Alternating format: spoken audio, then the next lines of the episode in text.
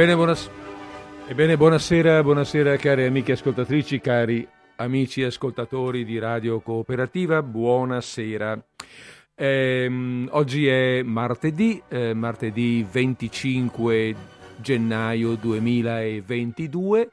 Questa è Radio Cooperativa, questo è Disordine Sparso, sta per andare in onda, io sono Federico Pinafo, sta per andare in onda in diretta Disordine Sparso.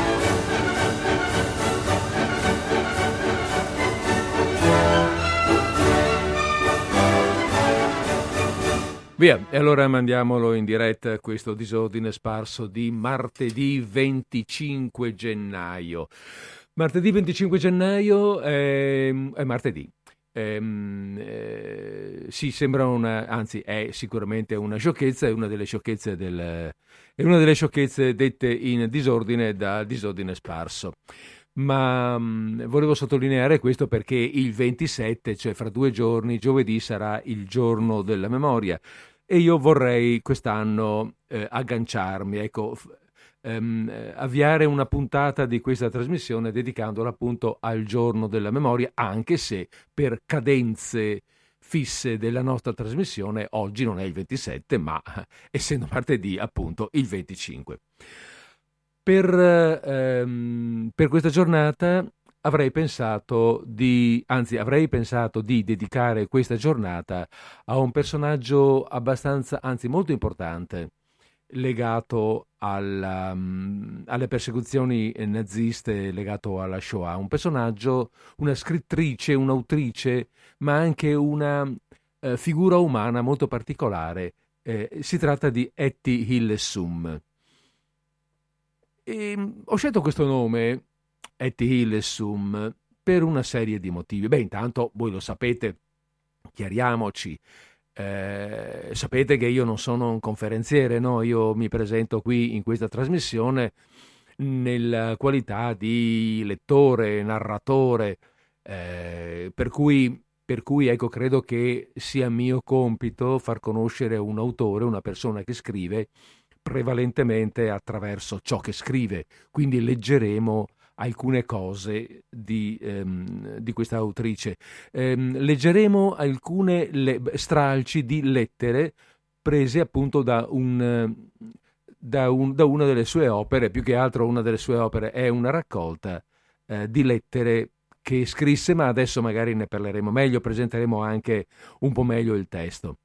Però certo, eh, parlare di un autore attraverso le sue opere è corretto ed è anche lo ritengo un, sì, un po' un mio, un mio modo di, eh, di agire, ehm, che condi- che un, di, uno, un mio modo di fare che condivido.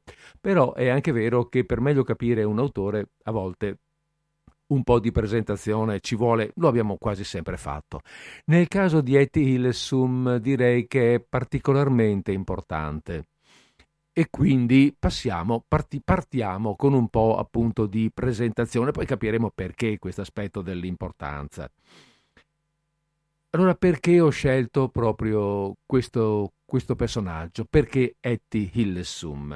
Perché Esther Hillesum? Etty è un, è un diminutivo vezzeggiativo di Esther.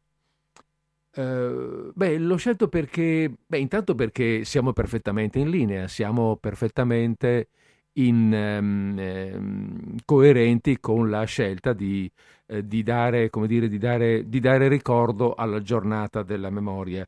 Perché Etty Hillesum um, è una, pers- è una, fu, è stata una giovane ebrea olandese uccisa ad Auschwitz nel 1943 e quindi, e quindi siamo coerenti col nostro obiettivo.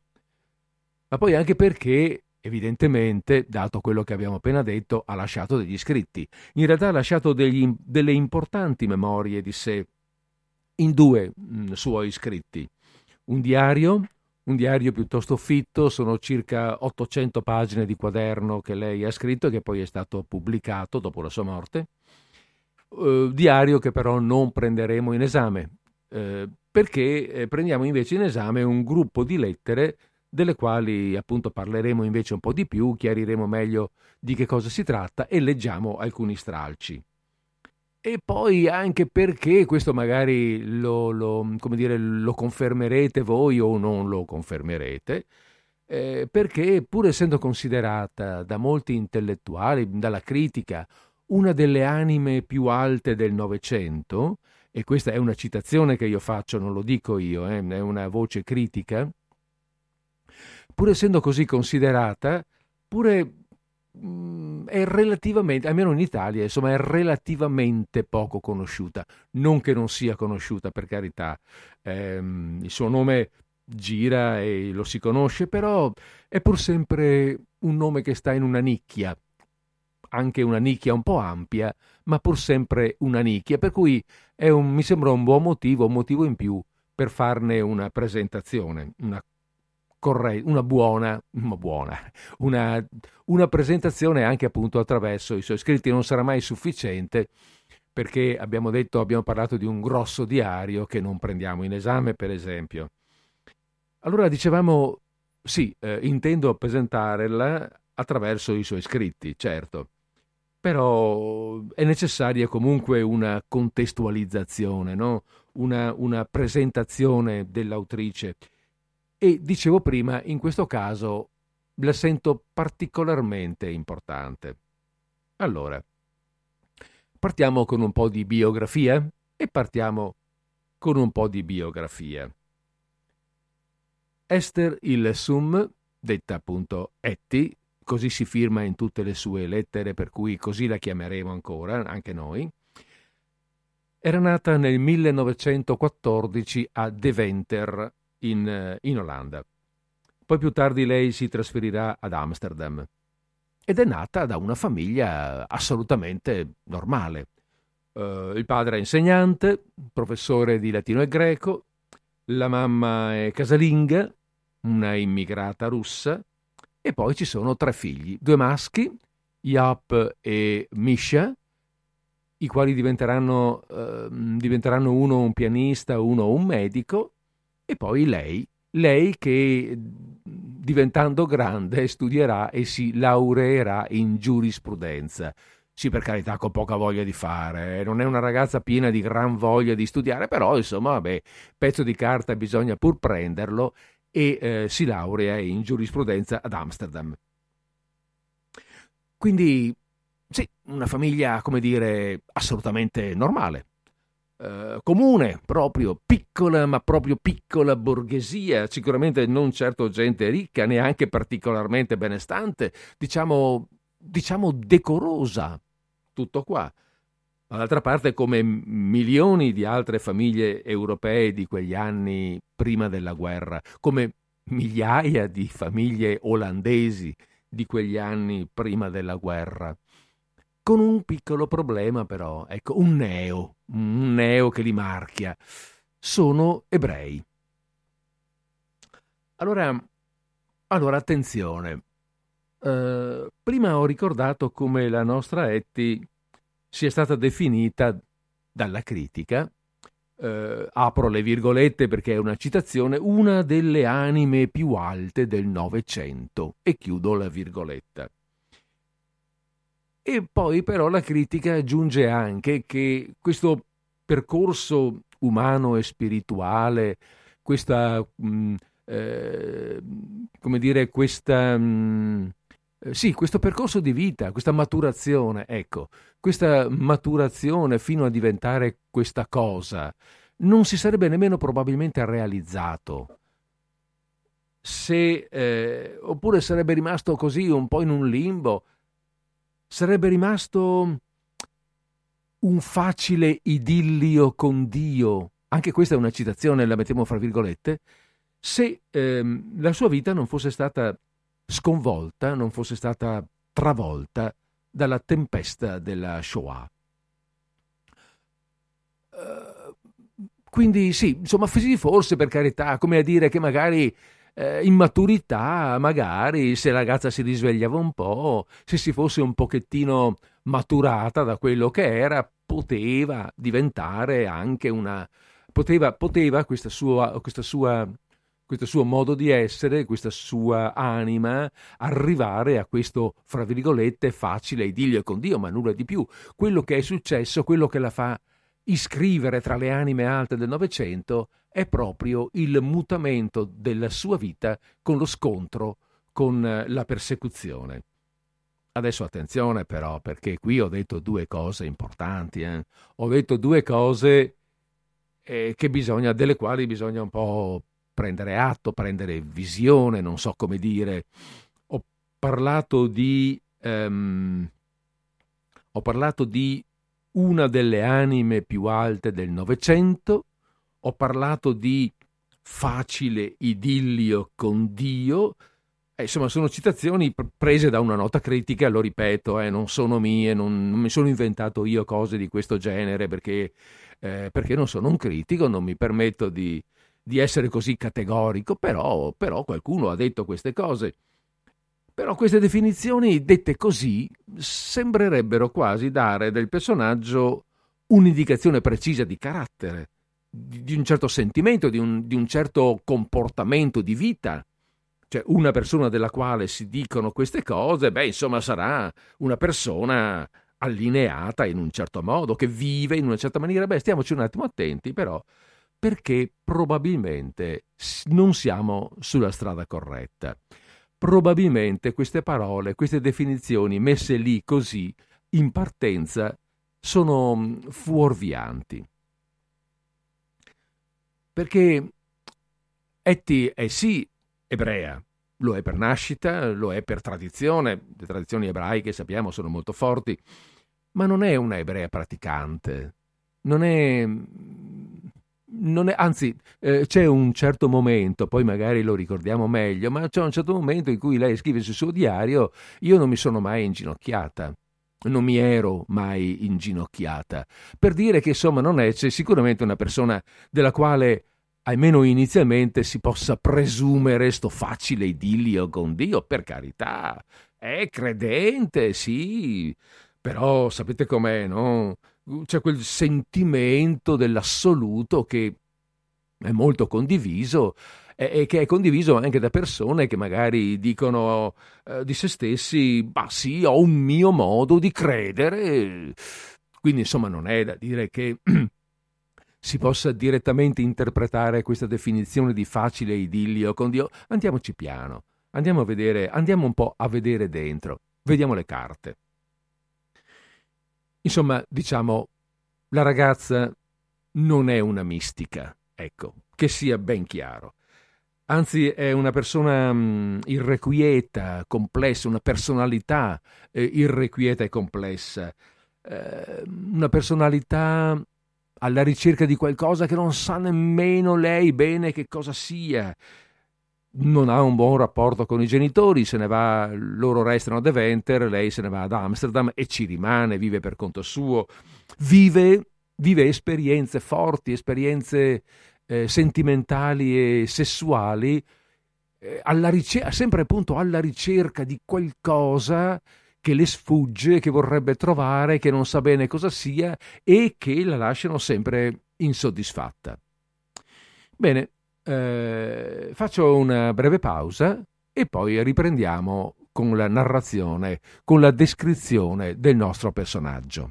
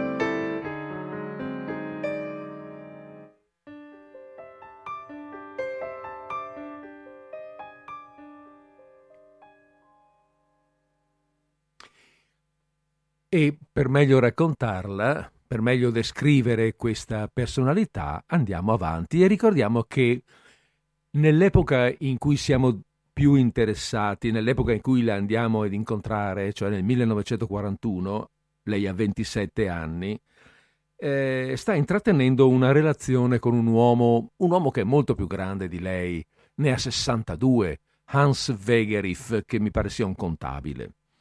Una relazione che continua, una relazione forte, una relazione vera, ehm, e contemporaneamente si innamora di un altro uomo, un ultra cinquantenne, anche questo, una persona quindi, quindi molto più grande per, di lei anche questo qui. Questo però è una relazione un po' particolare, è un po' particolare ma è anche fondamentale nell'esistenza di, di, di Etty. Ehm, lui è Julius Spier, un ebreo tedesco immigrato in Olanda. Questo qui è uno psicochirologo, si definisce così, psicochirologo, è uno psichiatra praticamente, però è uno psichiatra che per le sue analisi, per l'analisi della psiche dei suoi pazienti, parte dallo studio della mano. È un po' particolare, mm, diciamo, diciamolo pure, ma non solo. Eh, fra l'altro, ecco, teniamo conto che questo signore non è eh, per questo considerato un soggetto stravagante, eh? perlomeno non lo è nel, nel, dire, nell'ambito della sua, eh, della sua, professione, perché sia eh, i pazienti, certo per carità perché ne ha e sono, ehm, dire, e hanno molta stima in lui, ma anche la, la cerchia degli studiosi lo, mh, mm, lo, considera, cioè è uno che gode di considerazione, è in relazioni di stima con Carl Jung, che è uno dei padri della psicanalisi. Ebbene, eh, questo signore, tanto anche per definirne la, l'aspetto, come dire, sociale, civile, ehm, è separato e in questo momento ha una compagna. Lo stile di analisi di Speer, oltre a questo fatto di studiare la mano, è centrato sulla relazione tra la psiche e il corpo, che eh, nella sua teoria eh, fanno, fanno, un tutt'uno, cioè sono eh, componenti paritarie della personalità umana non è neanche questa una, un'invenzione di Speer, una cosa che muore con lui, cioè il principio è un principio studiato, condiviso e studiato anche, anche in futuro. Comunque, questo per lui in particolare, a quell'epoca, comporta che per liberare i suoi pazienti da, che ne so, fobie, ossessioni, ehm, dalle loro ansie, Insomma, da quei problemi per i quali lo vanno a trovare, alla fine dei conti, si mette in relazione fisica con loro, ma una relazione fisica eh, violenta. Ingaggia con questa gente, con il paziente, delle lotte furibonde per usare attraverso eh, questa, questa, lotta per, eh, come dire, mh, mm, ricavare un, eh, per ricavare un aspetto psicologico non so come raccontarvela, io non me ne intendo, non... però insomma questo è. Prendetela così come, così come ve la racconto perché è molto importante, perché anche Etty, che soffre di depressione e lo va a trovare, e lo va a trovare come paziente, si trova coinvolta in questa forma di, ehm, di analisi, cioè si trova a lottare fisicamente con lui. Solo che fra questi due, questo contatto fisico forte, questa lotta, assume un aspetto diverso e eh, diventa una, mm, un motivo di attrazione sessuale, di attrazione fisica, erotica. Tutti e due si sentono fortemente attratti l'uno verso l'altra e nasce questa relazione forte che è, ehm, che è fisica evidentemente, ma è anche eh, psicologica, è di stima, è di, è di relazione anche culturale insomma i due diventano, diventano molto, molto legati. È un legame, è una relazione contorta, anche questa qui, difficile, contraddittoria, anche perché eh, Julius, eh, come dicevamo prima, ha una compagna, si sente vincolato dalla lealtà verso questa, verso questa compagna, per cui Per cui insomma non vive benissimo questa relazione, però non riesce a liberarsene perché è fortemente attratto da lei, da Etty, la quale è pure fortemente attratta da lui. Ma ciò nonostante non, ha, non abbandona suo, la sua precedente relazione, non abbandona Hans. Anzi, non solo non lo abbandona, ma ne resta addirittura incinta. Abortirà. Allora, tutto questo racconto che vi sto facendo, a questo punto potrebbe sembrare fuori tema. Nel senso che mi potreste dire, ma come siamo partiti dicendo che mai il 25, però ciò nonostante vi voglio parlare della giornata della memoria, cosa c'entra questa storia con la giornata della memoria? Cioè tu mi stai sì d'accordo, abbiamo un po' accennato prima, ma questi sono pettegolezzi, no? Questo è il, um, come dire, il gossip sulla persona. Ecco, no, non è questo. Ehm, non, è, non, è, retroscena, diciamo, non è gossip eh, sul personaggio. Eh, naturalmente non è in queste notizie che vi sto dando adesso il motivo del valore del personaggio, non è questo il motivo per cui sono partito con la definizione di anima grande del Novecento. Qualcosa deve pure essere successo in mezzo. Ed è per questo, proprio per capire per l'importanza di quel che è successo in mezzo, che trovo che sia sostanziale conoscere il percorso umano del personaggio di cui trattiamo. E cioè renderci conto che queste definizioni, anche quell'altra che abbiamo nominato prima, no? quella che parlava di un facile idillio con Dio e insomma vanno contestualizzate per poter essere comprese. In lei è vero, abbiamo anche questa, mi pare, l'abbiamo un po' accennata, un po' buttata lì, c'è questa ricerca di assoluto, c'è questa percezione di una presenza dell'assoluto, la presenza di Dio, no? Però lo dice lei stessa, dice come se fosse sì una sorgente tappata da sassi e sabbia, un rimescolamento un po' del basso ventre, ma insomma niente di più. Palesemente abbiamo a che fare con una ragazza confusa. Etty presenta una personalità anche un po' contorta, se vogliamo, per niente, per niente vado allo psichiatra, voglio dire. Il suo sentimento profondo sembra mm, essere un bisogno di diffusione, un bisogno, eh, un bisogno di dare e ricevere amore, però c'è una ricerca confusa in questo senso, una, una, una forte confusione. Ecco, tanto per dare un'idea. Vi leggo qui adesso qualche riga dal diario, tanto che meglio descrive, d'altra parte l'abbiamo detto prima, no? Si fa capire meglio lei di quanto lo possiamo raccontare noi e dice queste cose qua. Dice, noi donne vogliamo eternarci nell'uomo. Io voglio che lui mi dica, tesoro, tu sei l'unica per me e ti amerò in eterno. Ma questa è una favola.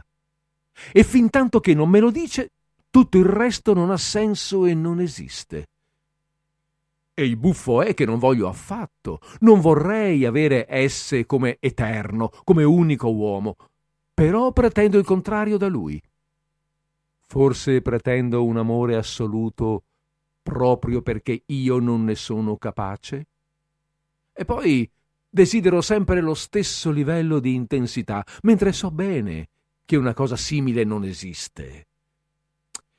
Uh, insomma, quantomeno penso di avere provato con questa lettura la parola confusione che ho lasciato prima. Sì, io, eh, eh, scusate, S. Punto, ho letto proprio S perché così lo scrive lei, è Spiro.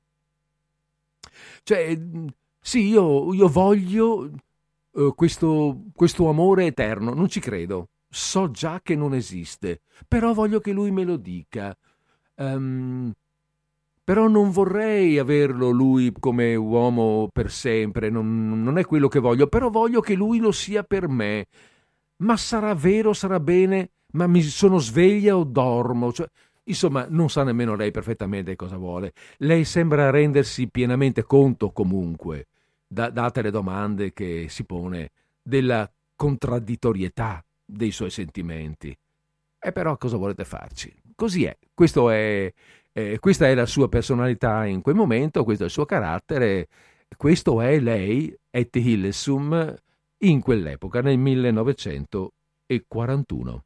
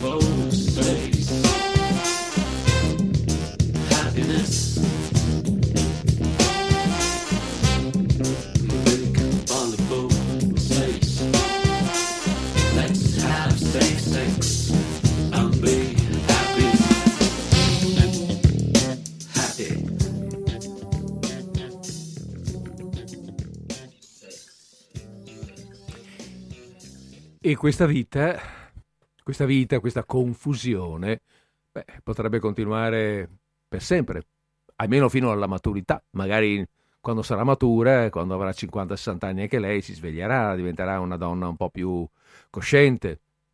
Ma non va così, perché tutto questo viene interrotto nel 1942. Nel 1942 cominciano le persecuzioni naziste nei confronti degli ebrei d'Olanda. Gli ebrei devono sparire, niente, essere annientati, finire tutti nei campi di sterminio e essere per l'appunto sterminati.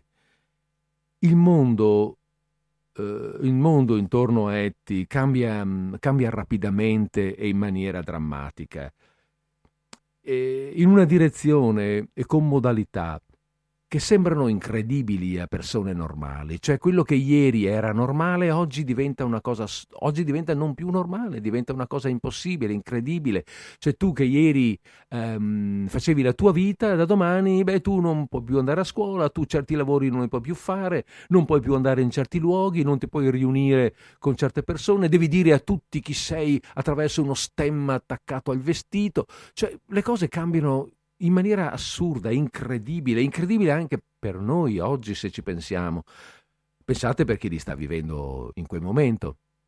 E, ehm, ed è in questa situazione che quella famosa sabbia, la sabbia che, che copriva, la sabbia e i sassi che coprivano la sorgente interna di Etti, comincia a muoversi, comincia a zampillare la, la sorgente comincia a zampillare e Detti comincia un po' a vedere più chiaro dentro di sé. Nel 42, dicevamo, allora i nazisti cominciano, decidono di trasferire tutti gli ebrei olandesi nei campi di sterminio sparsi per l'Europa. E beh, insomma, un'operazione mica da poco, eh? pensateci un attimo, si tratta di, di decine, di centinaia di migliaia di persone da trasferire da fare sparire. Insomma, ci vuole una macchina organizzativa e logistica. non scherziamo, altro che il generale figliolo con le vaccinazioni.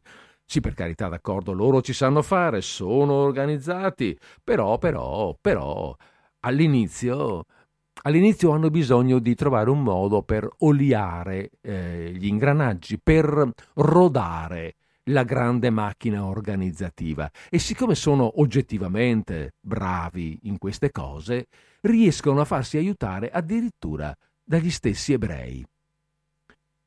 Istituiscono in Olanda un organismo, un nuovo organismo chiamato il Consiglio ebraico, mm, che ha sedi nelle varie città del, del paese e di questo consiglio ebraico fanno parte i componenti di famiglie appunto della comunità ebraica. L'organismo aveva il compito di scegliere, mh, hm, aveva il compito indicato, il compito pattuito, concordato di scegliere chi tra i componenti della comunità doveva partire per i campi di lavoro dove si andava a lavorare per aiutare la Germania impegnata nella guerra, e chi invece era più utile in patria. Quindi c'era una divisione da fare, non tutti dovevano partire perché, ah certo, qualcuno deve pur partire. Ah beh, ragazzi, mettetevi in testa che qualcuno deve pur partire, ma non è che dovete partire tutti. Partite voi ebrei e andate a dare una mano perché è giusto che diate una mano alla Germania impegnata nella guerra. Mica tutti, c'è gente che resta qui perché serve qui.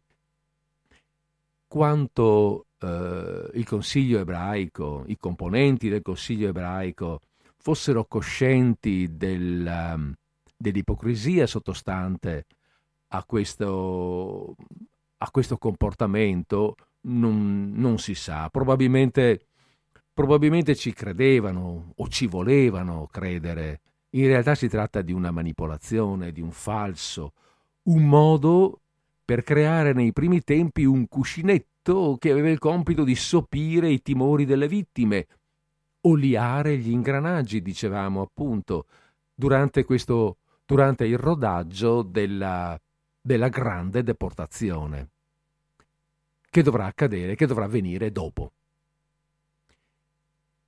componenti del Consiglio ebraico sono persone che riscuotono per qualche motivo un po' la fiducia dei, della comunità. Anziani, gente di buona famiglia, gente che ha qualche titolo di studio, eh, gente di questo tipo, scelti dai tedeschi naturalmente. Tra questi viene assunta a far parte del Consiglio ebraico viene, diciamo così, assunta, viene chiamata anche Etti, laureata, di buona famiglia e insomma viene inserita d'ufficio tra i membri del Consiglio. Eh, sia chiara una cosa, il, i membri del Consiglio ebraico hanno, hanno, delle, eh, hanno dei privilegi. Il primo privilegio, il vero grande privilegio è che loro sanno che fanno parte di quel gruppo di persone che non devono essere deportate, che non devono andare ai campi di lavoro, come gli facevano credere. Ehm, per cui loro saranno sempre lì, in, in patria, utili a, eh, all'organizzazione. Eh, Etti però Mm, non ci sta tanto, probabilmente coglie il senso della cosa e se non lo coglie subito lo coglie molto presto. E mm, di fronte a questa situazione le si, qualcosa le, mm, le si muove dentro, qualcosa le si chiarisce dentro, non è più quella ragazza confusa o perlomeno non lo è più così tanto, comincia a, a, far, a far chiarezza eh, e quindi non è più proprio la ragazza del tutto confusa che ho descritto fino a poco tempo fa, della quale abbiamo letto quelle due righe. Adesso ha un'idea un po' più precisa sulla vita e sulle relazioni umane. Prendo, dal, prendo proprio dalle lettere, da quel testo che abbiamo pensato di presentare, eh, una, un paio di righe. Dice, dice così. Io credo che dalla vita si possa ricavare qualcosa di positivo in tutte le circostanze. E questo tutte è sottolineato. Ma che si abbia il diritto di affermarlo solo se personalmente non si sfugge alle circostanze peggiori. Spesso penso che dovremmo caricarci il nostro zaino sulle spalle e salire su un treno di deportati. Eh, è importante questa cosa qui perché ci fa dire, cioè così, cominciamo ad aprire un attimo uno spiraglio, ad aprire una, um, come dire, ad accendere una luce in, questa, in quest'anima confusa, no? Dalla vita si può ricavare qualcosa di positivo in tutte le circostanze. Sì, ma non è che io posso andare a battere la mano sulla spalla di uno che sta andando via e dicendogli dai, dai, vedrai che troverai, fatti forza, vedrai che troverai qualcosa di buono, sì, e cosa vuoi che sia. Eh no, questo lo, lo posso fare solo se io, per primo, non sfuggo allo stesso destino. Allora posso anche dire che, tro- che ci si può trovare qualcosa di buono e lo devo dimostrare Devo anch'io caricare il mio zaino sulle spalle e salire sul treno dei deportati. Un'altra, in, in altre righe, anche un po' per chiarire il senso di questo, un po' alla volta cominciamo a vedere dove, dove, dove, si, um, dove, si, dove, si, dove si fa chiaro, scusate, mi ero impappinato, dove si fa chiaro nel buio questo, del personaggio. In un'altra riga dice a un amico al quale scrive, sai, io ho tanto amore in me stessa, per tedeschi e olandesi, per ebrei e non ebrei, per tutta l'umanità. Dovrebbe pure essere lecito cederne una parte. Anche questa è una definizione forte, eh? Ho tanto amore in me stessa, quell'amore che era prima confuso, eh, che era prima una ricerca in, verso, verso, gli uomini che aveva attorno. Eh, sì, io vorrei che mi dicesse, ma poi alla fine non è proprio che mi interessi così tanto. Diventa qualcosa di diverso, diventa un amore per l'umanità. Per l'umanità. Ma perché? Cosa ti ha fatto l'umanità perché tu la ami così tanto? E allora in un'altra lettera troviamo un chiarimento. Eh, parto, da, parto da una frase già avviata, quindi dice, ma ho dovuto ripetutamente constatare in me stessa che non esiste alcun nesso causale fra il comportamento delle persone e l'amore che si prova per loro. Questo amore del prossimo è come un ardore elementare che alimenta la vita. Il prossimo in sé ha ben poco che farci. Maria cara, Qui di amore non ce n'è molto, eppure mi sento indicibilmente ricca. Non saprei spiegarlo a nessuno.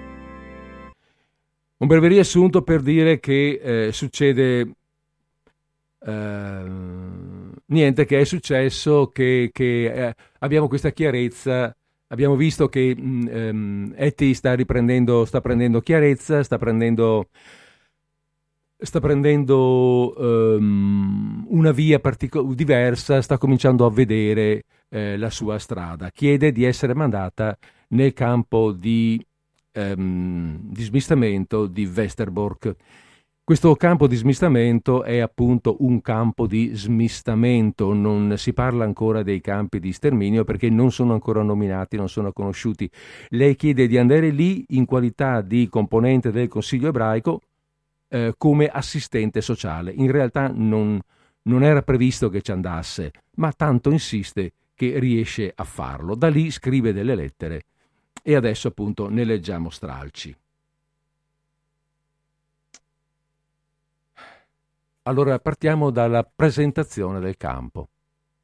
Dice già, Festerborg. Se capisco bene, quello che ora è un centro del dolore ebraico era un luogo deserto e incolto appena quattro anni fa. E lo spirito del Dipartimento di Giustizia aleggiava nel cielo di questa brughiera. Qui non si poteva vedere neanche una farfalla o un fiorellino, e neppure un verme. Mi assicurano con foga i premissimi residenti del campo. E ora? Proverò a scegliere a caso per voi dall'inventario. C'è un orfanotrofio, una sinagoga, una piccola cappella mortuaria e una manifattura di solette appena agli inizi. Ho sentito parlare della costruzione di un manicomio e, a quanto mi consta, le baracche dell'ospedale, sempre più numerose, contano già un migliaio di letti. La prigione per due persone, un piccolo edificio da operetta che si trova in un angolo del campo, pare che non offra più spazio sufficiente. Si sta progettando la costruzione di un edificio più grande. Forse suonerà un po' strano alle vostre orecchie, una prigione dentro una prigione. Ci sono crisi di gabinetto in miniatura, con tutte le gomitate che appaiono indispensabili in casi del genere. C'è un comandante olandese e c'è un comandante tedesco. Il primo è qui da più tempo, ma il secondo ha più voce in capitolo. Di lui si dice tra l'altro che ami la musica e che sia un gentleman. Io non posso proprio giudicare, ma devo dire che per essere un gentleman ricopre un ufficio un tantino singolare. C'è fango, talmente tanto fango che da qualche parte fra le costole si deve proprio possedere un gran sole interiore se non se ne vuol diventare la vittima psicologica. Scarpe rotte e piedi bagnati ve li immaginerete da sole. Sebbene gli edifici del campo siano tutti a un piano solo, vi si sente parlare con una molteplicità di accenti, come se la torre di Babele fosse stata innalzata in mezzo a noi. Bavarese e dialetto di Groningen, sassone e dialetto del Limburgo, olandese dell'Aia e olandese della Frisia orientale, tedesco con accento polacco o russo, olandese con accento tedesco e tedesco con accento olandese, fiammingo di Waterloo e berlinese. E faccio presente che si tratta di un'area di poco più di di mezzo chilometro quadrato. Il filo spinato è una pura questione di opinioni. Noi dietro il filo spinato, diceva un vecchio signore indistruttibile accennando malinconicamente con la mano. Sono piuttosto loro a vivere dietro il filo spinato.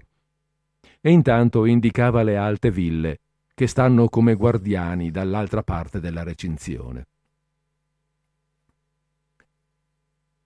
Tutto sommato, si preferisce svernare nella provincia più povera dell'Olanda e dietro un filo spinato, piuttosto che essere trascinati fin nel cuore dell'Europa, verso regioni e destinazioni sconosciute, da cui solo pochissime e oscure voci sono trapelate e chi è rimasto indietro.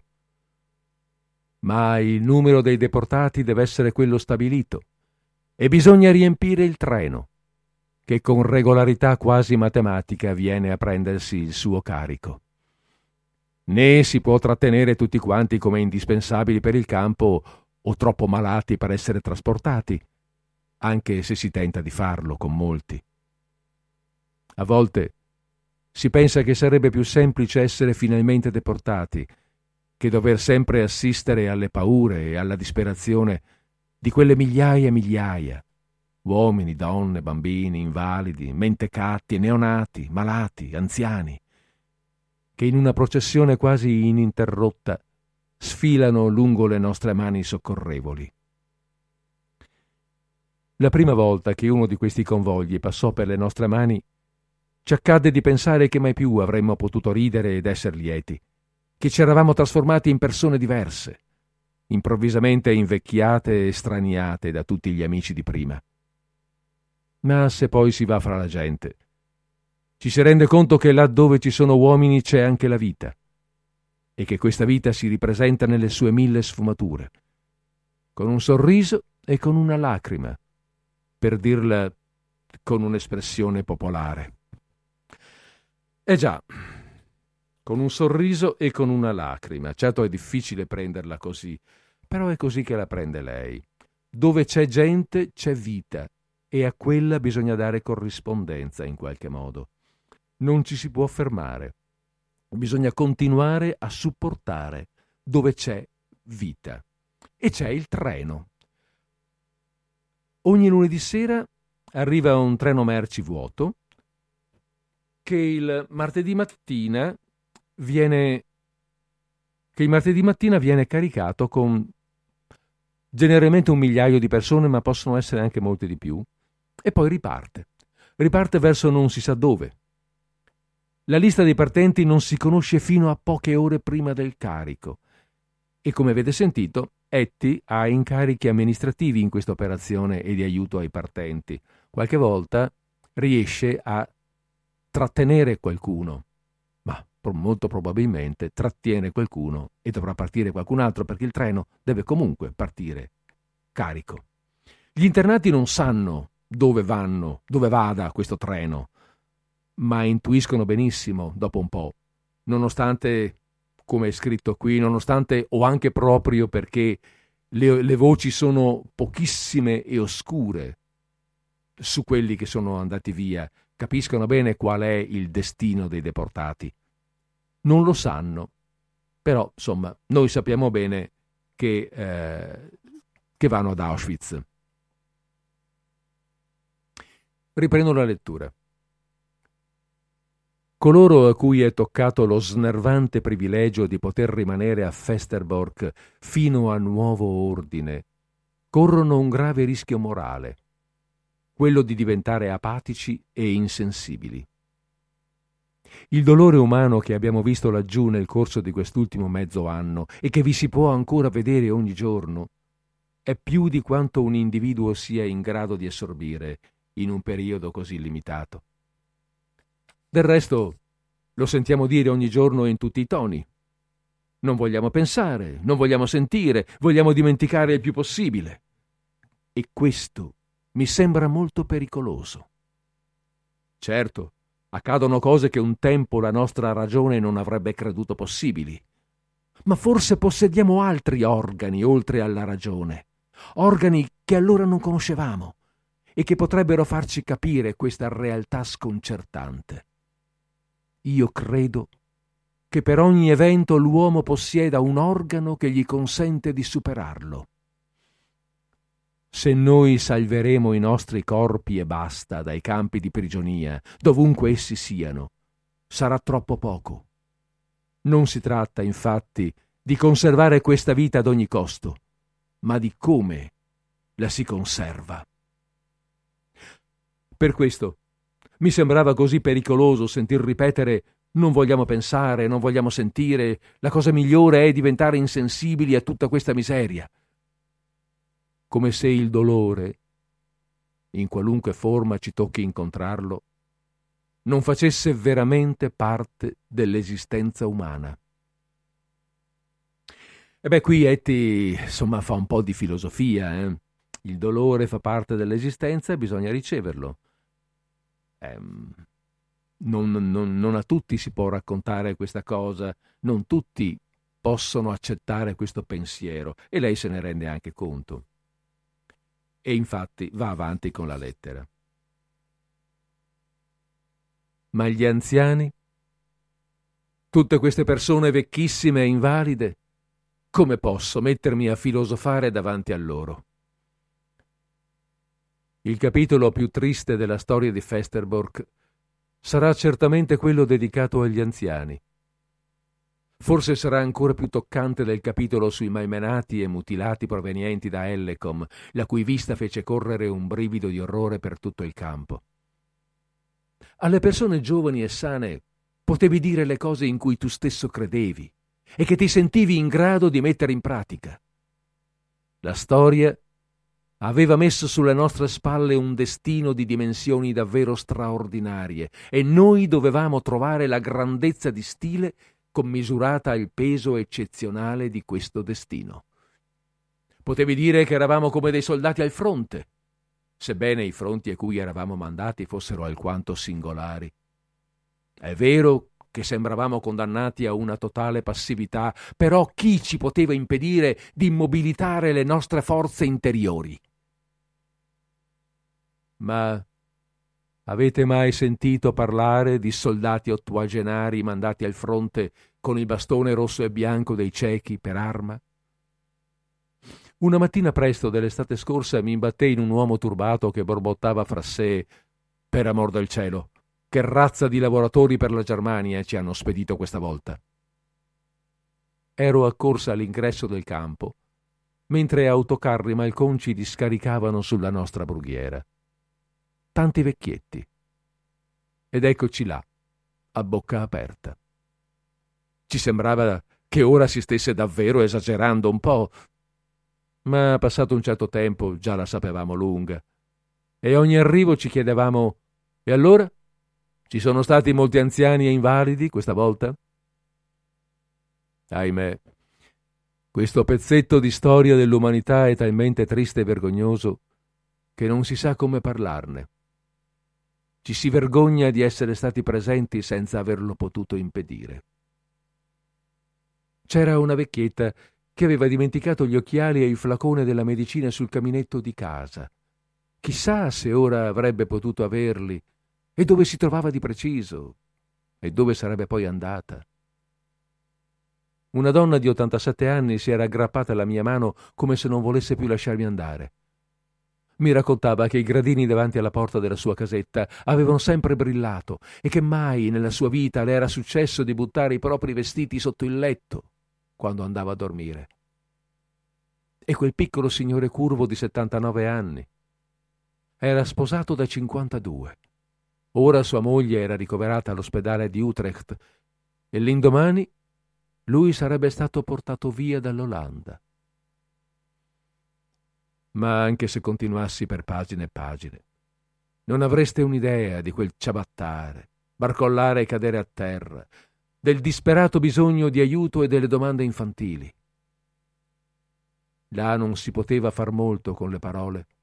A volte una mano sulla spalla era già troppo pesante.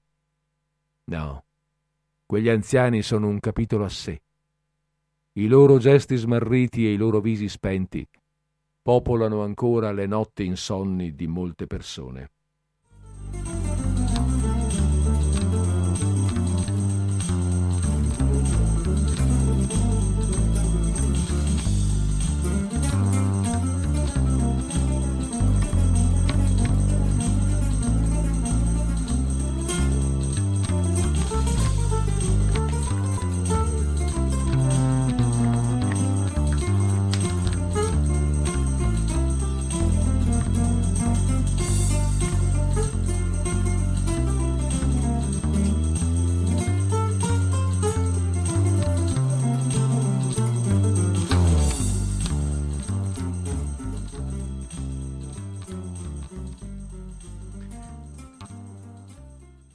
Il campo di Westerbork era stato istituito a suo tempo per contenere circa 1500 persone. Arriverà a contenerne fino a 30.000, anche 40.000 in qualche momento. E nonostante evidentemente vivere lì non fosse molto bello, ognuno cercava di restarci il più lungo possibile, perché avevano capito che la deportazione attraverso il famoso treno avrebbe portato de- direttamente alla morte. Però il treno partiva inesorabilmente ogni martedì e doveva partire pieno. Ne partirono in un paio d'anni circa 93, uno alla settimana. Adesso, eh, girando qualche pagina, vi leggo una descrizione. Dov'è? Eccola qui una descrizione di una, di una certa fascia di deportati, la buona borghesia, e poi ancora una visione del punto di vista di Etti. Su quell'arido pezzo di brughiera di 500 x 600 metri naufragano anche diversi protagonisti della vita culturale e politica delle grandi città. Tutte le scene che li circondavano sono state bruscamente abbattute con un sol colpo potente. ed essi stanno ancora un po' tramanti e spaesati su quel palcoscenico aperto e pieno di correnti d'aria che si chiama Festerborg. Intorno a quelle figure sradicate dal loro contesto si può ancora respirare l'atmosfera di una vita irrequieta e di una società più complicata di quella del campo.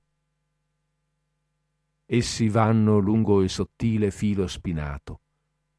Le loro sagome in grandezza naturale scorrono indifese sulla grande distesa del cielo. Bisogna averli visti camminare laggiù. La loro ben forgiata armatura di posizione, reputazione e proprietà si è sfasciata e ora essi sono rivestiti soltanto dell'ultima camicia della loro umanità. Si trovano in uno spazio vuoto, delimitato da cielo e terra. Dovranno riempirlo da soli con le loro potenzialità interiori. Là fuori non c'è più niente.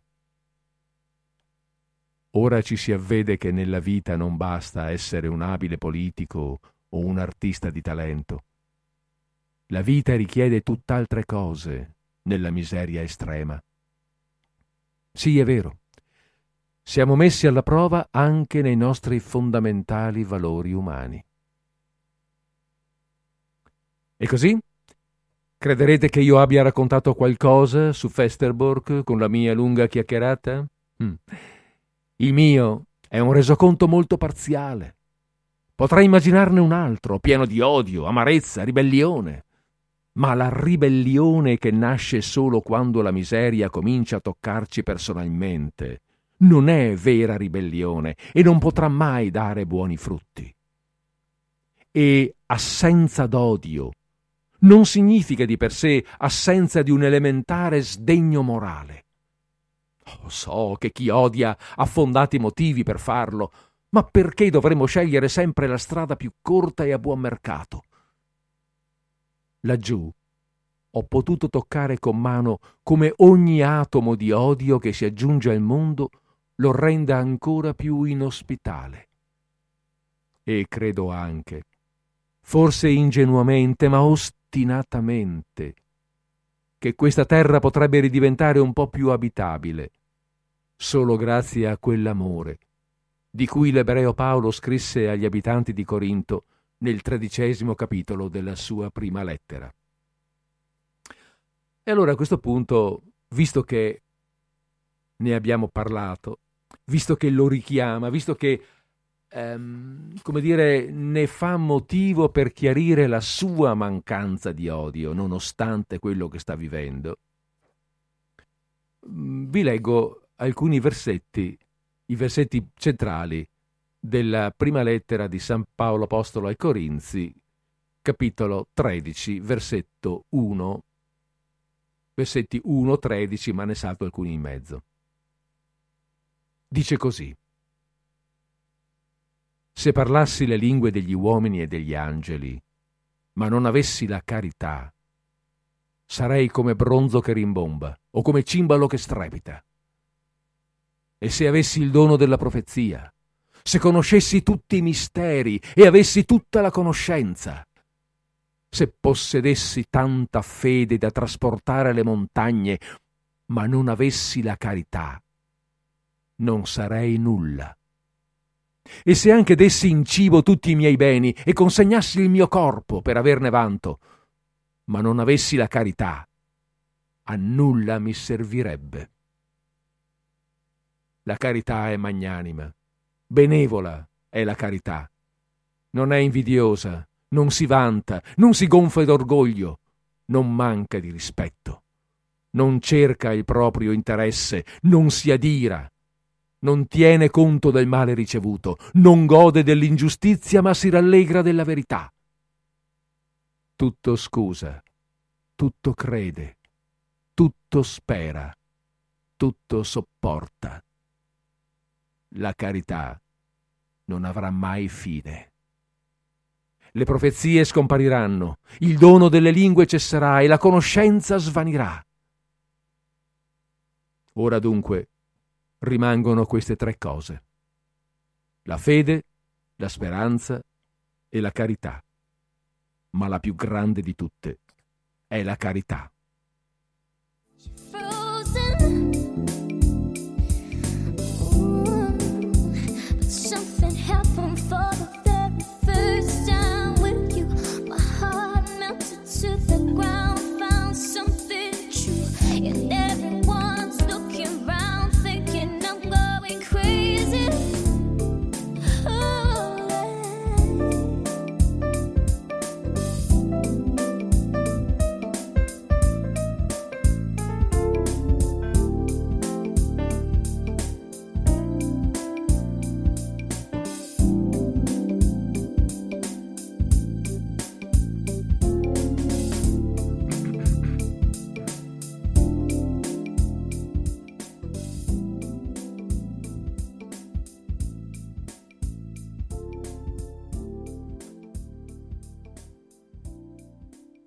Questa è la lettera, questo è il testo, questo è il capitolo che ha, mm, che ha colpito così fortemente Etty ad un certo momento della sua vita e l'ha aiutata a, a capire da che parte eh, andava il suo sentimento, il suo modo di, di pensare. Eh, continuiamo su questo tema.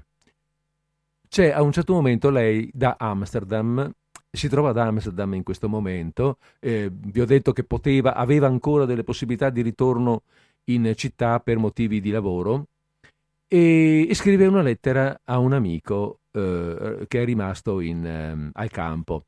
Questo amico l'aveva scritto prima dicendole ma sta attenta, adesso tu sei lì, sei in città, sei all'interno del consiglio ebraico, hai visto come sono le cose qui, hai visto cosa sta succedendo, prima o dopo ti imbarchi, se vieni qua, prima o poi ti imbarcano sul famoso treno, restatene lì, cerca di sfrutta qualche amicizia e cerca di scomparire.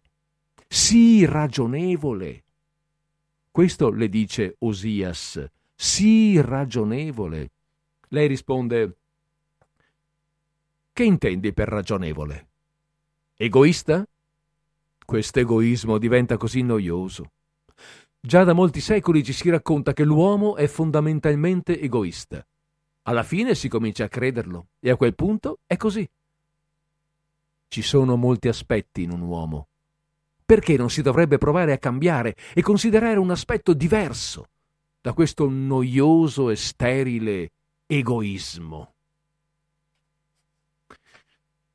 Molti pensano oggigiorno che la vita stia andando alla fine e che tutto stia crollando. Tra molto tempo si vedrà forse che è stato anche un inizio. Ma forse non poggio i piedi sul terreno della realtà, forse sono un idealista. Tu lasciami stare. Bisogna pure che esistano persone come me.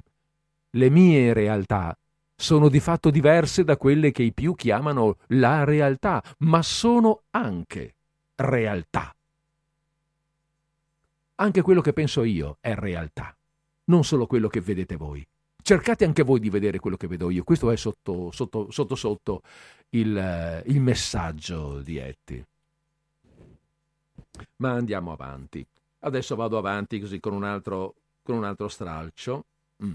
Ah, ecco, qui c'è un passaggio eh, lirico, se vogliamo, però attenzione, vi invito ad ascoltarlo. Comincia con una descrizione generica. Prima ci siamo sottoposti a un trattamento di lisolo, perché da Fucht arrivano sempre tanti pidocchi. Dalle 4 alle 9 ho arrancato su e giù con bambini piccoli che piangevano e ho portato i bagagli a donne esauste. Era un lavoro duro e straziava il cuore donne con bambini piccoli, 1600 in tutto, altri 1600 arrivano stanotte. Gli uomini sono deliberatamente trattenuti a Furt. Il convoglio di domattina è già pronto. Iopi e io abbiamo appena camminato lungo il treno. Grandi vagoni bestiame vuoti. A Furt muoiono da due a tre bambini piccoli al giorno. Una vecchia mi ha chiesto tutta smarrita Chissà, chissà se lei saprebbe spiegarmi perché a noi ebrei tocca soffrire così tanto.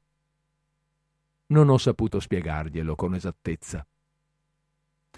Una donna che per giorni e giorni aveva dovuto nutrire il suo bambino di quattro mesi con minestra di cavolo, diceva Io ripeto sempre Mio Dio, mio Dio, ma ci sei ancora?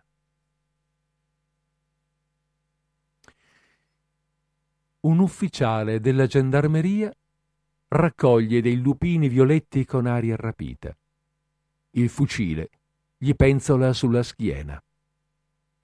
Se guardo a sinistra vedo innalzarsi bianche nuvole di fumo e sento sbuffare una locomotiva. La gente è già stata caricata sui vagoni merci. Le porte stanno per chiudersi. In giro c'è molta polizia che stamattina è sfilata lungo il treno cantando e a passo di marcia, e c'è pure molta gendarmeria olandese. Il totale previsto dei partenti non è stato ancora raggiunto. Poco fa mi sono imbattuta nella mamma dell'orfanotrofio con un bambino piccolo in braccio. Anche lui doveva partire, da solo. Dalle baracche dell'ospedale hanno portato via altri malati. Oggi si lavora sodo. Ci sono in visita dei pezzi grossi dall'aia. Fa un effetto molto curioso poter osservare il loro comportamento da vicino. Dalle quattro di stamattina ho avuto di nuovo neonati e bagagli da portare. In quelle ore si potrebbe accumulare malinconia per una vita intera. L'ufficiale amante della natura ha intanto messo insieme il suo mazzo violetto, con cui forse farà la corte a una contadinella dei dintorni. La locomotiva manda un fischio terribile. Tutto il campo trattiene il fiato. Partono altri tremila ebrei. In quei vagoni merci giacciono diversi bambini piccoli con la polmonite. A volte è proprio come se ciò che accade non fosse affatto vero. Qui io non sono inquadrata in un ruolo preciso e mi pare che sia la cosa migliore. Vado in giro e trovo il mio lavoro da sola. Stamattina ho parlato per cinque minuti con una donna che veniva da Fucht e che in tre minuti mi ha raccontato le sue ultime vicende. Quanto si può dire in un paio di minuti, così? Siamo arrivati a una porta che non mi era permesso oltrepassare e lei mi ha abbracciata dicendo grazie per l'aiuto che mi ha dato. Sono salito un momento su una cassa che si trova fra i cespugli per contare il numero dei vagoni merci. Erano 35, preceduti da alcuni vagoni di seconda classe per la scorta. I vagoni merci erano completamente chiusi, ma qua e là mancavano delle assi e dalle aperture spuntavano mani a salutare, proprio come le mani di chi affoga. Il cielo è pieno di uccelli. I lupini violetti stanno là, così principeschi e così pacifici. Su quella cassa si sono sedute a chiacchierare due vecchiette. Il sole splende sulla mia faccia e sotto i nostri occhi accade una strage. È tutto così incomprensibile. Io sto bene, affettuosamente, Etty. Hey, baby,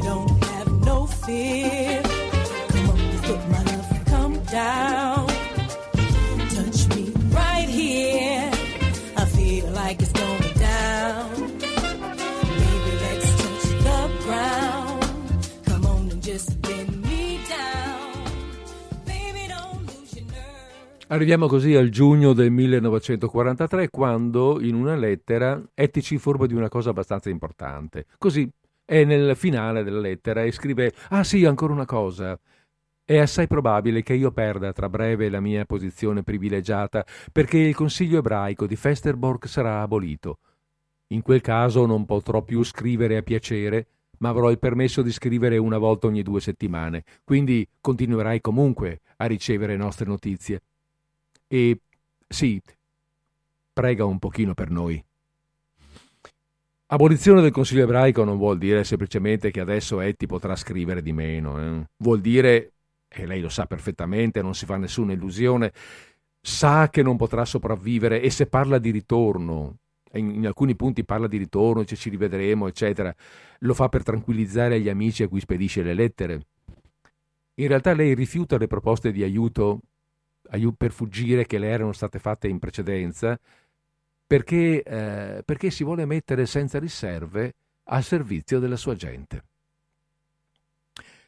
Più o meno in quella stessa epoca arrivano, vede arrivare anche eh, la sua famiglia, i genitori e un fratello, Misha.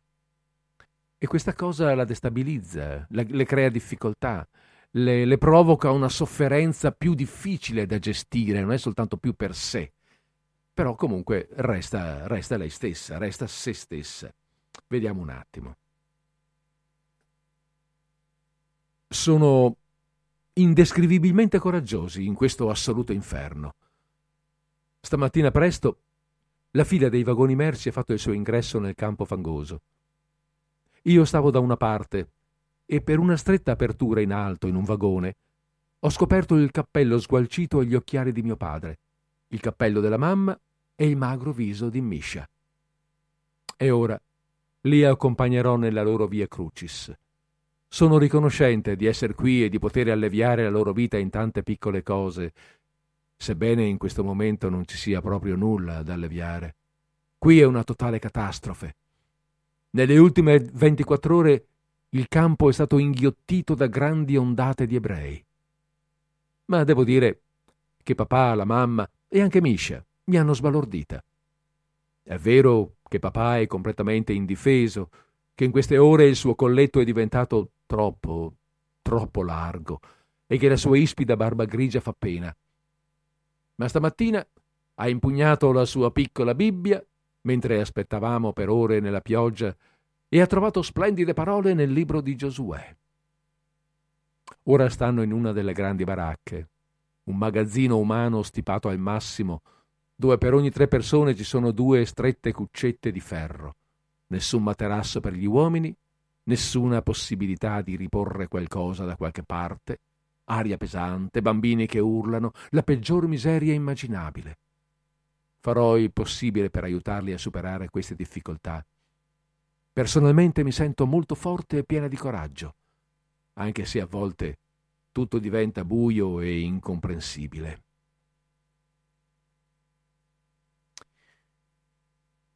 Già diecimila sono partiti da questo luogo, vestiti e svestiti, vecchi e giovani, malati e sani, e io ero ancora in grado di vivere e pensare e lavorare e essere lieta. Adesso anche i miei genitori dovranno partire. Se non questa settimana per virtù di un qualche miracolo, certamente la prossima. E io devo imparare ad accettare anche questo. Misha vuole accompagnarli e mi sembra che debba farlo. Perderà la testa se li vedrà partire. Io non lo farò. Non posso. È più facile pregare per qualcuno da lontano che vederlo soffrire da vicino.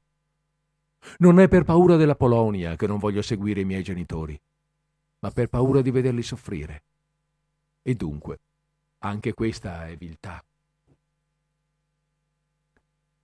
La gente non vuole riconoscere che a un certo punto non si può più fare, ma soltanto essere e accettare.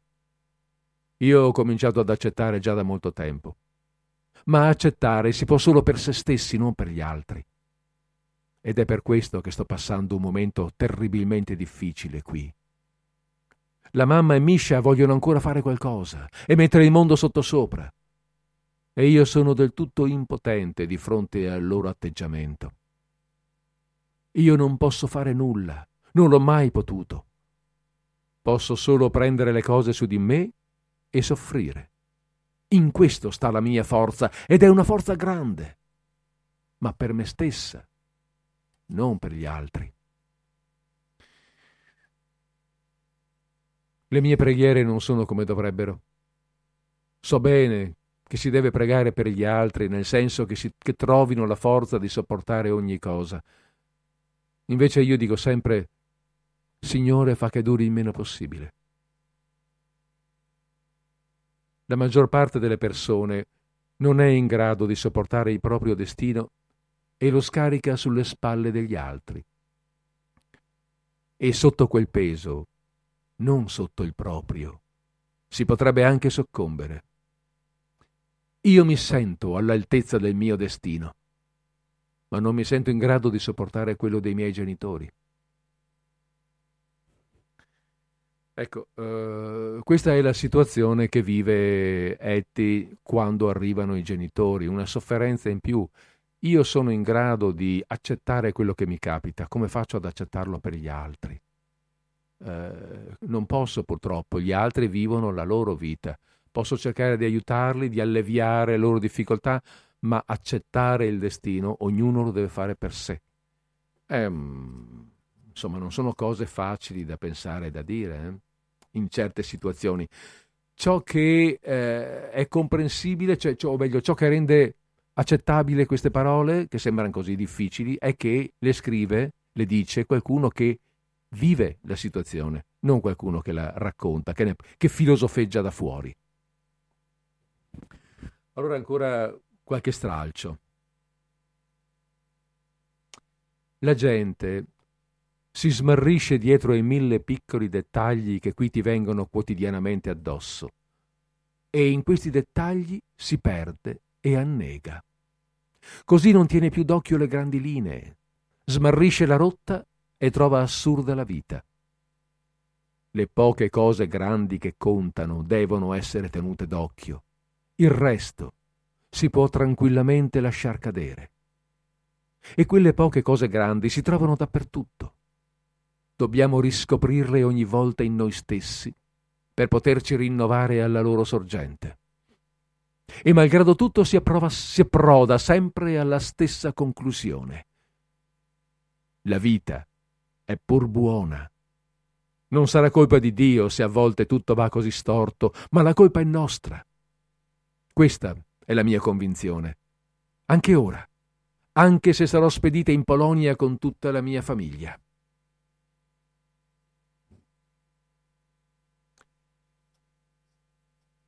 È un fatto ben singolare. Da quando ho visto quel convoglio di gente presa con i rastrellamenti, non soffro più né fame né sonno né altro e mi sento benissimo. L'attenzione si concentra talmente sul prossimo che ci si dimentica di se stessi. E anche questo va bene. In pochi giorni si è trascinati molto lontano dalla propria base di un tempo e nuovi grandi forze entrano in noi anche per accettare la propria fine, si ha bisogno di forza interiore. Dalle Guit ho ricevuto una lettera che mi ha molto commossa. Anche lui è fra coloro per i quali si vorrebbe proprio riuscire a farsela per rivederli in futuro. Mi ha mandato questa frase del dottor Korf. Eppure Dio è amore. Sottoscrivo pienamente questa affermazione che vale ora più che mai. Mi accorgo che in ogni situazione, anche nella più difficile, l'uomo sviluppa degli organi nuovi grazie a cui può continuare a vivere. Su questo punto Dio è abbastanza misericordioso.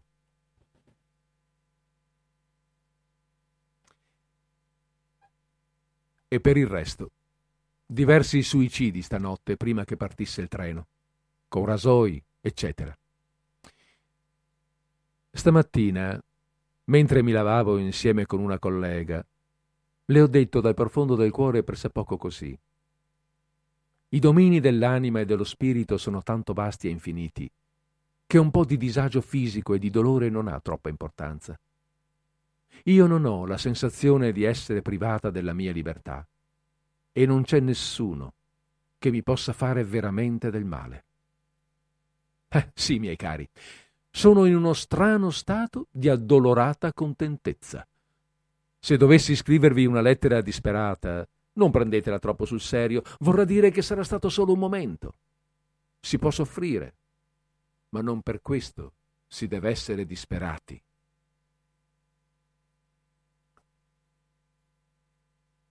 La miseria che c'è qui è veramente terribile. Eppure alla sera tardi, quando il giorno si è inabissato dietro di noi, mi capita spesso di camminare di buon passo lungo il filo spinato. E allora dal mio cuore si innalza sempre una voce. Eh, non ci posso far niente, così, è di una forza elementare. E questa voce dice: La vita è una cosa splendida e grande. Più tardi dovremo costruire un mondo completamente nuovo. A ogni nuovo crimine o orrore dovremo opporre un nuovo pezzetto di amore e di bontà che avremo conquistato in noi stessi. Possiamo soffrire, ma non dobbiamo soccombere. E se sopravviveremo intatti a questo tempo, corpo e anima, ma soprattutto anima, senza amarezza, senza odio, allora avremo anche il diritto di dire la nostra parola a guerra finita.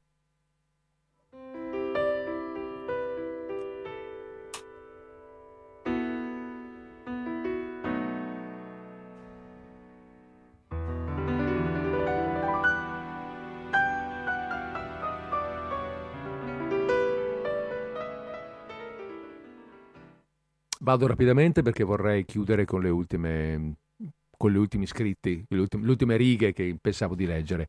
Beh, abbiamo detto, avete sentito, no? Se arriveremo alla fine, eh, Etty non arriverà alla fine perché nel settembre del 43 ormai abbiamo già detto, ha, ha perso qualsiasi privilegio, fra virgolette, e nel settembre del 43 anche lei sale sul treno dei deportati per Auschwitz. Eh, su quello stesso treno, in altri vagoni, sono saliti anche i componenti della sua famiglia. Nessuno di loro farà ritorno. Lei muore tre mesi dopo, nel novembre del 43. L'ultimo suo scritto è una cartolina che, lo, che scrive proprio in treno, mentre è lì che aspetta che parta e che butta fuori, dalle, mm, che butta fuori dal treno. Qualcuno la raccoglie e la farà poi avere alla persona in indirizzo che la metterà insieme a tutte le altre per poi eh, costruire questa raccolta della quale, della quale stiamo leggendo. Non vi leggo la cartolina, vi leggo solo una riga che dice e che è un po' una summa, che è un po' una, una foto della, della persona. Dice abbiamo lasciato il campo cantando. Mi sembra significativo. Qui potrei anche chiudere, anzi avevo deciso in un primo tempo di chiudere qui, però poi ho trovato questa preghiera e vi lascio con questa. Eh, scrive una lettera, eh, scusate sto guardando, sì, scrive una lettera a Amsterdam da Westerbork a un'amica e dice oggi pomeriggio, mentre riposavo nella mia cuccetta, mi è venuto da scrivere queste cose nel mio diario, ora le mando a te. Mi hai resa così ricca, mio Dio. Lasciami anche dispensare agli altri a piene mani. La mia vita è diventata un colloquio ininterrotto con te, mio Dio, un unico grande colloquio. A volte, quando me ne sto in un angolino del campo, i miei piedi piantati sulla tua terra, i miei occhi rivolti al cielo, le lacrime mi scorrono sulla faccia lacrime che sgorgano da una profonda emozione e riconoscenza. Anche di sera, quando sono coricata nel mio letto e riposo in te, mio Dio, lacrime di riconoscenza mi scorrono sulla faccia. E questa è la mia preghiera. Bene, adesso sì, abbiamo chiuso con questa, con questa riflessione, se vogliamo, con questa riflessione sulla riconoscenza e sul senso della riconoscenza. Non mi resta che eh, salutarvi e augurarvi una buona conclusione di giornata, una buona conclusione di settimana e darvi eh, il solito arrivederci alla settimana prossima, a martedì prossimo.